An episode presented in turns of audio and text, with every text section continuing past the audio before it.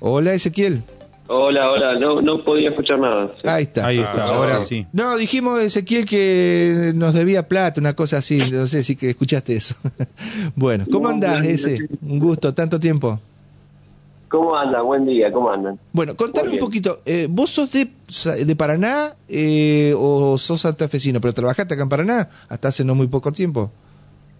Claro, exactamente. Sí, soy de Paraná, nacido en Paraná y ya hace cuatro años aproximadamente que vivo en Santa Fe trabajando allá. Bueno, en la radio está de, creo que de Luis Mino. De Luis Mino, sí, exactamente. ahí- Bueno, ahí una, Santa Fe. una radio muy potente, mm, la mejor por lo menos, es muy parecido a Radio La Voz en la producción de la noticia y mandarle saludos al querido Juanjo Tumas. ¿eh? Pero bueno, Dale. la noticia eh, nos obliga a consultarte porque estuviste cubriendo eh, una muy buena cobertura, ayer eh, veíamos el trabajo tuyo en el Riacho, ahí muy cerquita de la salida del túnel subfluvial, con este siniestro vial donde todo indica que un camión cayó al interior del riacho, el camión fue localizado, pero aparentemente no habría buenas novedades, buenas noticias con el camionero que pudo haber muerto en este siniestro.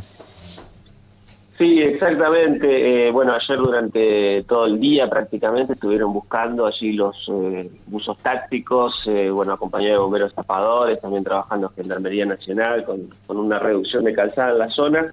Eh, la prioridad de ellos manifestaron que es la búsqueda de, la persona, ¿no? La búsqueda del cuerpo que ya fue identificado. Los familiares llegaron ayer desde Córdoba, eh, cerca de las 5 de la tarde, y también unos minutos antes habían acercado compañeros de la empresa, es una empresa de, de- una empresa constructora, sí se pudo identificar que el camionero viajaba desde Córdoba e iba en destino hacia eh, Iguazú Misiones y cerca de la una de la madrugada termina eh, rompiendo las barreras de contención y cayendo sobre las aguas ahí del arroyo Mini.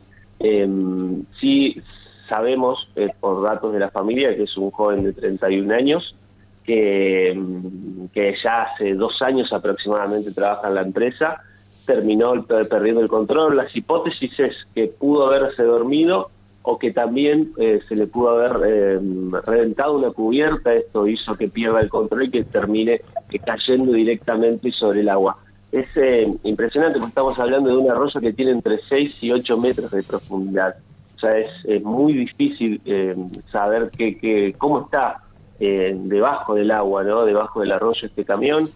Allí, como te decía recién, la prioridad es eh, buscar el cuerpo. En un principio se realizó todo un trabajo de usos tácticos por la parte del embalsado, por los alrededores del camión, una vez que lo identificaron por dónde estaba, pero no, no lograron localizar con la persona. Es una zona donde eh, no, no corre mucha agua y, y también hay mucho embalsado, mucho camalotal y esto uno entendería que rápidamente eh, tal vez la persona. Por eso lo que eh, terminan sacando la conclusión es que la persona es probable que todavía continúe dentro de la cabina porque los usos tácticos al ser eh, o, o con el material que, que- que cuentan no pueden ingresar dentro de la cabina, es un trabajo complejo y puede correr riesgo también su su, su, su, su vida, podemos Claro, decirlo así, sí. de los tácticos. por eso no ingresan directamente. La, la- la primera, la primera pregunta que surge es este ¿qué, cuán gravitante es la creciente del río, porque obviamente quienes conocemos y habitualmente solemos transitar por la zona, el, el riacho Miní no es tan caudaloso, pero bueno, ahora lo vemos y tal vez por eso algunos al ver, ver, la, ver la fotografía tal vez lo, lo confundieron con, el- con el río Colastiné, ¿no? Más allá de que uno rápidamente conocedor del lugar sabe diferenciar, pero este ¿cuál gravitante es este justamente la, la, la crecida del, del río Paraná, que por supuesto ha tenido la este la este situación de haber crecido todos esos riachos, todos esos arroyos que, atraviesan la, la ruta 168?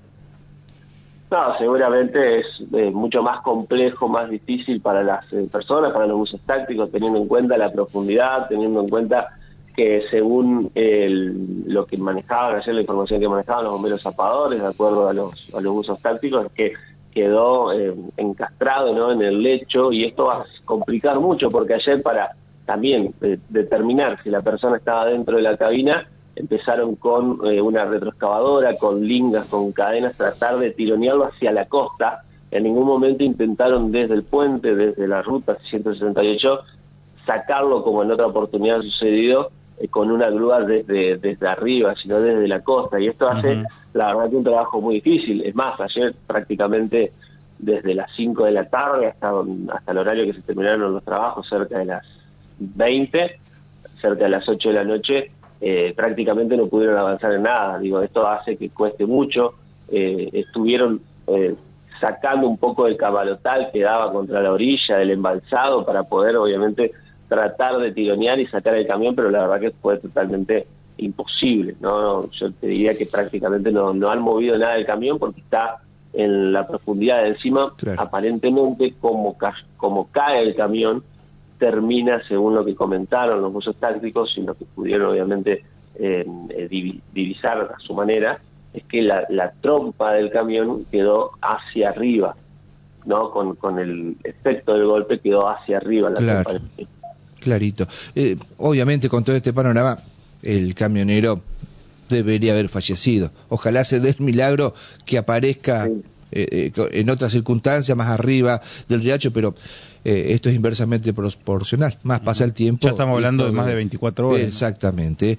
Así que eh, ayer te contaba que pude hablar con el dueño de Grúas Bovier, de acá de Paraná. No van a poder ir ellos, lo llamó el titular de la empresa Zenit, que dicen que son los mismos dueños de este grupo que vos mencionabas muy bien, en este Ezequiel, y que él derivó el trabajo operativo, porque tiene unas grúas muy grandes acá la empresa de Paraná, a las de grúas Cafaro de Santa Fe, que son los que se van a arrimar ahora a media mañana y van a hacer el trabajo que, como bien vos destacabas. Pero teniendo en cuenta el ejemplo, y fíjate vos con Alejandro, con Omar, con Geraldine recién, recordamos, eh, ayer se cumplían 25 años de la tragedia del Etacer, del colectivo de Paraná que iba a Santa Fe, que cayó en el Colastiné. Fíjate vos esa eh, unión de fechas trágicas y bueno, como no quieren que la grúa se caiga en el operativo de rescate, lo van a hacer con mucho cuidado, analizando el terreno como vos estuviste viéndolo en la parte de abajo a la derecha del puente. Van a, van a hacer una suerte de, como vos bien contabas, una suerte de arrastre. Claro. Sobre todo porque no se sabe, no se sabe todavía si la máquina está enganchada o no está enganchada. Y bueno, esta posición rara que es este este, como habitualmente no quedan los vehículos cuando caen dentro de los, de los arroyos o a los ríos, ¿no? Eh, al revés, porque está con la cabina hacia arriba y no hacia abajo como mandaría tal vez este la lógica. Claro. Sí, sí, sí, y es importante también que menciona, ¿no? Porque era un camión plancha que trasladaba una, una, una máquina compactadora y todavía no saben, no la localizaron, sí la pudieron ver porque la policía de Santa Fe tiene unos drones que tienen cámaras térmicas y sí la pudieron ver con, con, el calor de esa cámara, ¿no? Que estaba unos metros tal vez más hacia el dirección sur de donde estaba el camión, pero sí no se sabe si continúa enganchada, seguramente sí, esto va a complicar mucho más los trabajos. Y, con respecto a lo que decían, sí, a partir de las 8 de la mañana ya tienen previsto empezar así los, los trabajos. En realidad, cuando salga la luz del día, los usos prácticos ya empezaban a, a, continuar con la búsqueda de la persona, porque bueno, la prioridad es, es sacar el cuerpo, ¿no? Y con, con la contención de la familia allí, ¿no? También esto fue complicado, porque con respecto a la investigación del accidente de tránsito lo estaba desarrollando Gendarmería Nacional.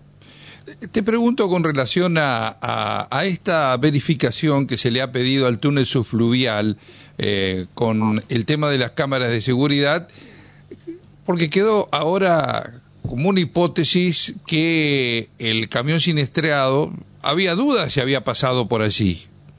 Eh, ¿Por qué surgió esta hipótesis? Bueno, cerca de la una, una y media desde Vialidad Nacional y allí a muy pocos metros está el, el, puesto de, gendarmería.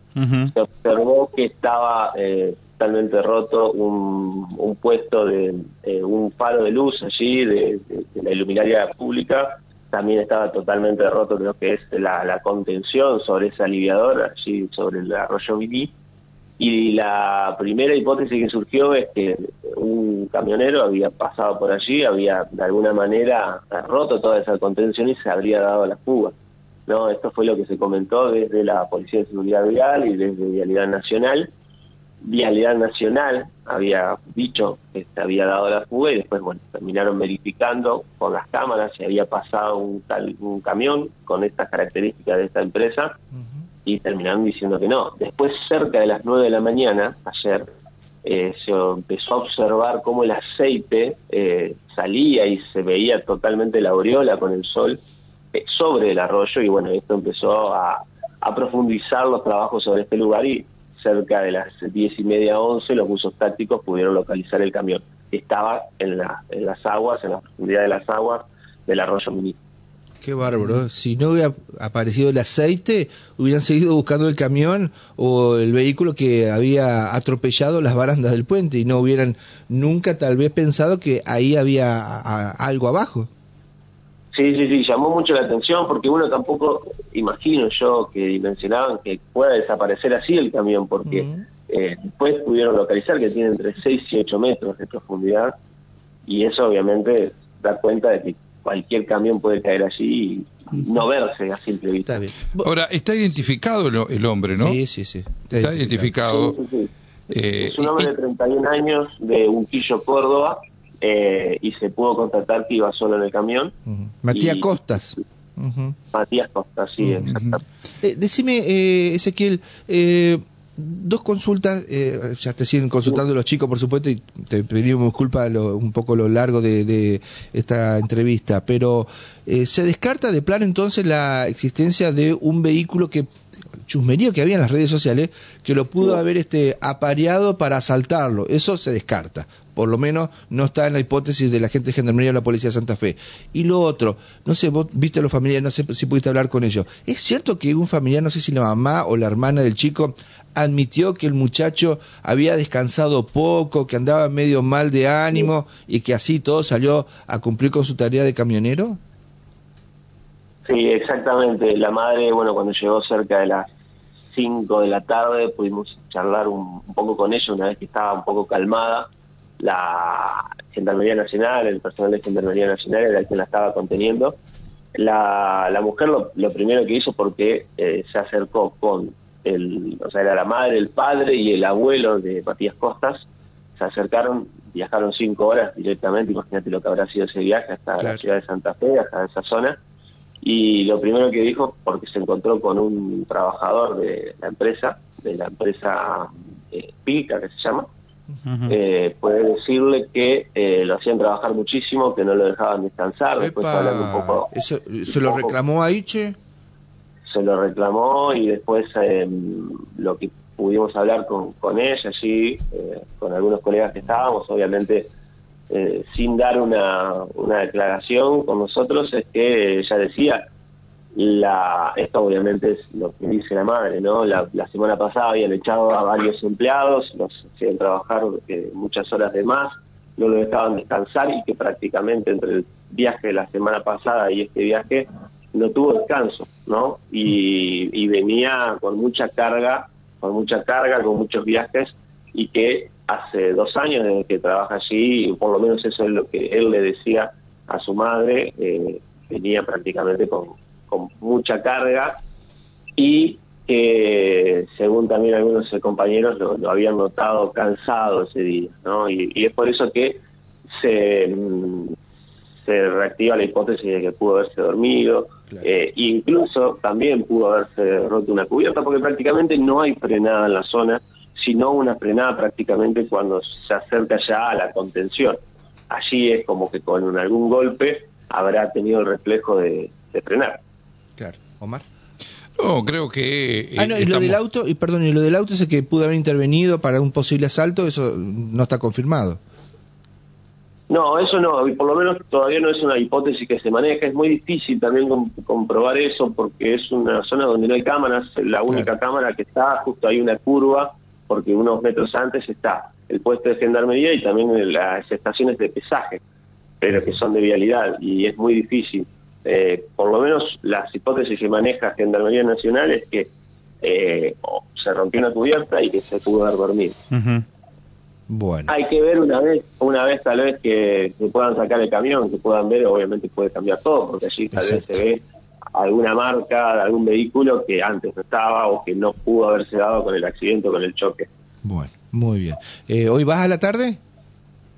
Sí, sí, vamos a estar allí y bueno, ya desde las 8 de la mañana van a estar trabajando. Tus colegas. eh, seguramente, se- no, seguramente a las 8 de la mañana empezaban con eh, el trabajo de grúas Ah, para ver si bien. pueden sacar el camión. Muy bien, Ezequiel, gracias por habernos atendido y gracias por la diferencia, ¿eh? este y bueno, muchos éxitos en tu carrera, ¿eh? Eh, excelente laburo que estás haciendo ahí en, en Santa Fe. ¿eh? Bueno, muchísimas gracias, un abrazo y buen día para todos. Buen día, ¿eh? Hasta luego. Ezequiel Zárate, colega, periodista de Paraná, pero que está trabajando en aire de Santa Fe.